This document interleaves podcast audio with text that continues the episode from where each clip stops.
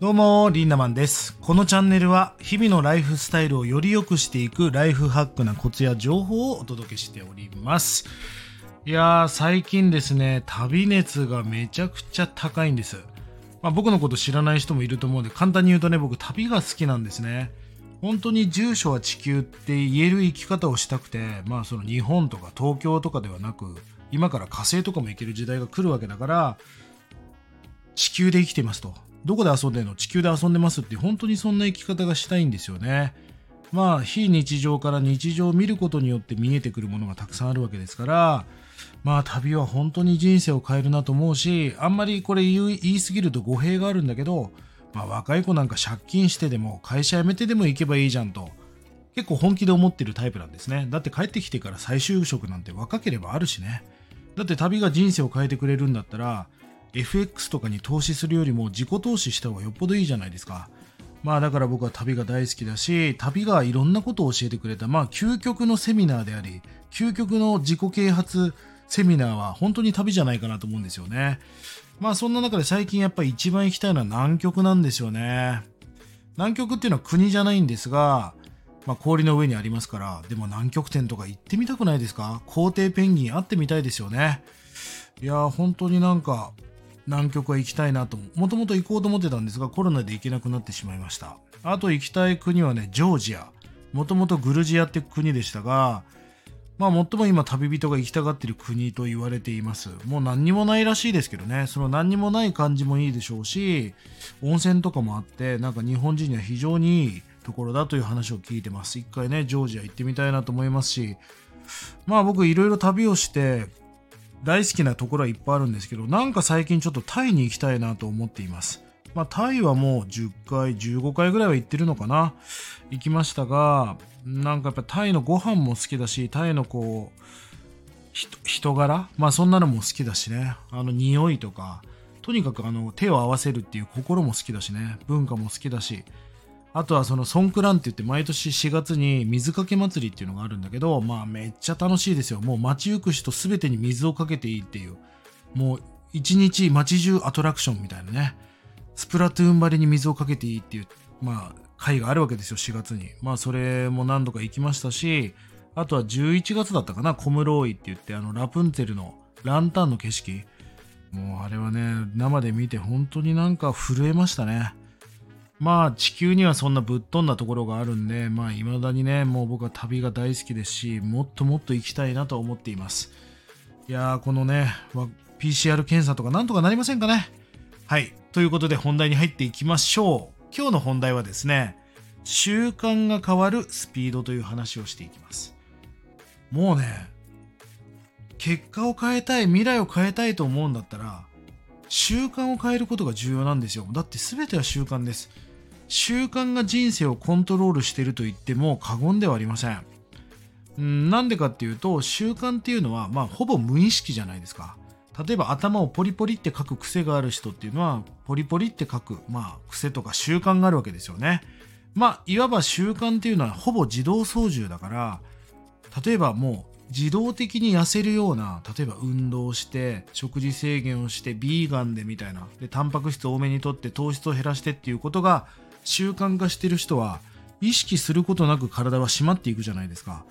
だから努力よりも最強なものってやっぱり習慣なんですなんでかっていうと自動化されていくからねまあ人は習慣の生き物であるという言葉がありますが本当に習慣なんですよねまあ最近はその習慣を変えようみたいな本も書籍もたくさん出ていますし、まあ僕も何冊か読みましたが、うん、なかなか簡単じゃないですよね。うん。で、何が、どままずね、メカニズムを知るってことが重要かな。えー、と例えばね、まあその頭をポリポリって書く。これいわば癖じゃないですか。で、癖をより大きく集合体にして塊にしていくと、えー、習慣になり、習慣をさらに大きく塊にしていくと正確になるんですよね。まあだから本当は成功したいって思ってる人は、まあ端的に言っちゃえば性格変えちゃえばいいんです。まあ私らしく成功したいって言ってる人がいますが、いや、今のあなたらしく状態で成功なんかないよっていう。むしろあなたが3年後成功した時にはもう今のあなたらしさと3年後のあなたらしさは違うわけだから自分らしい成功っていうのは履き違えてはいけなくて今の自分らしさではなく3年後になった自分らしさを手に入れるってことが重要だよねってことですよね。まあ本当にいわば習慣は癖なわけですよ。それを自動操縦化させていけば、あんまり努力しなくても、自動操縦のようにまあ達成したり結果を残していくことができるわけです。じゃあさ、この習慣を変えるために大切なことってありますよね。例えば僕は小さな習慣って本もすごく、あ、下に今日貼り付けておきますね。すごい好きな本で、まあ大きな結果を上げたいんだったら小さな習慣を変えていこうと。うん、例えば、毎日運動しようとするじゃないですか。僕も何度もスポーツクラブ契約して何度も挫折しました。人生で今もう3年目ですが、こんなに長く筋トレが続いたことはないんですよね。まあ、この続けられた理由は実はこの小さな習慣で本からインスパイアされたことをやってみたからなんですが、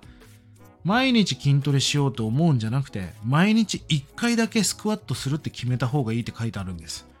えー、1回なんか俺をなめんなよって思うわけですけど、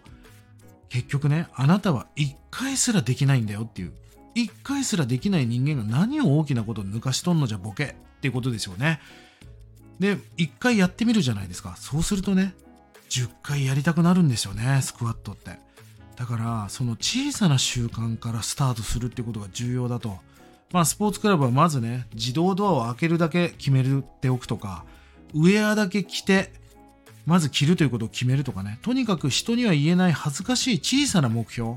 こんなこととても人様には言えないっていうぐらい恥ずかしいですよね。え、スポーツクラブの自動ドアだけ開けて帰ってきたなんて。恥ずかしいんだけど、あなたはそれすらできないんだと。まあ、僕は何度も自問自答しましたよね。まあ、この小さな習慣って本も素晴らしい本なんで、ぜひ読まれてない方は読んでみてください。僕は結構人生が変わった部分が大きかったです。まあそれも一つですし、ただ僕が今習慣を変えるために重要だなと思っていることは、それは何かというと、意識だと思うんですよ。まあ習慣を変えるために努力をするってことも重要だけど、意識しないと忘れちゃうんです。何度も言っていますが、癖っていうのは無意識下で起きているので、無意識を意識するしかないんですよね。で、最近僕こんな出来事がありました。で僕はずっとね、Suica とかを Apple Watch に入れてたんです。で、ところが、えー、例えば改札口とかも右手で押さないと、すっげえやりづらかったんですね、左手だと。で、右手だとこうひっくり返せばいいんだけど、左手だと遠い。だからもう右手につけ直そうということで、Apple Watch を右手につけたんです。あとは駐車場も Suica なんかあって、出るときに僕右ハンドルなので、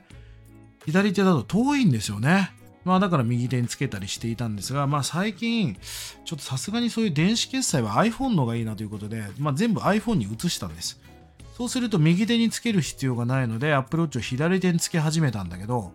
もう今3日目ぐらいです。すごいですよ。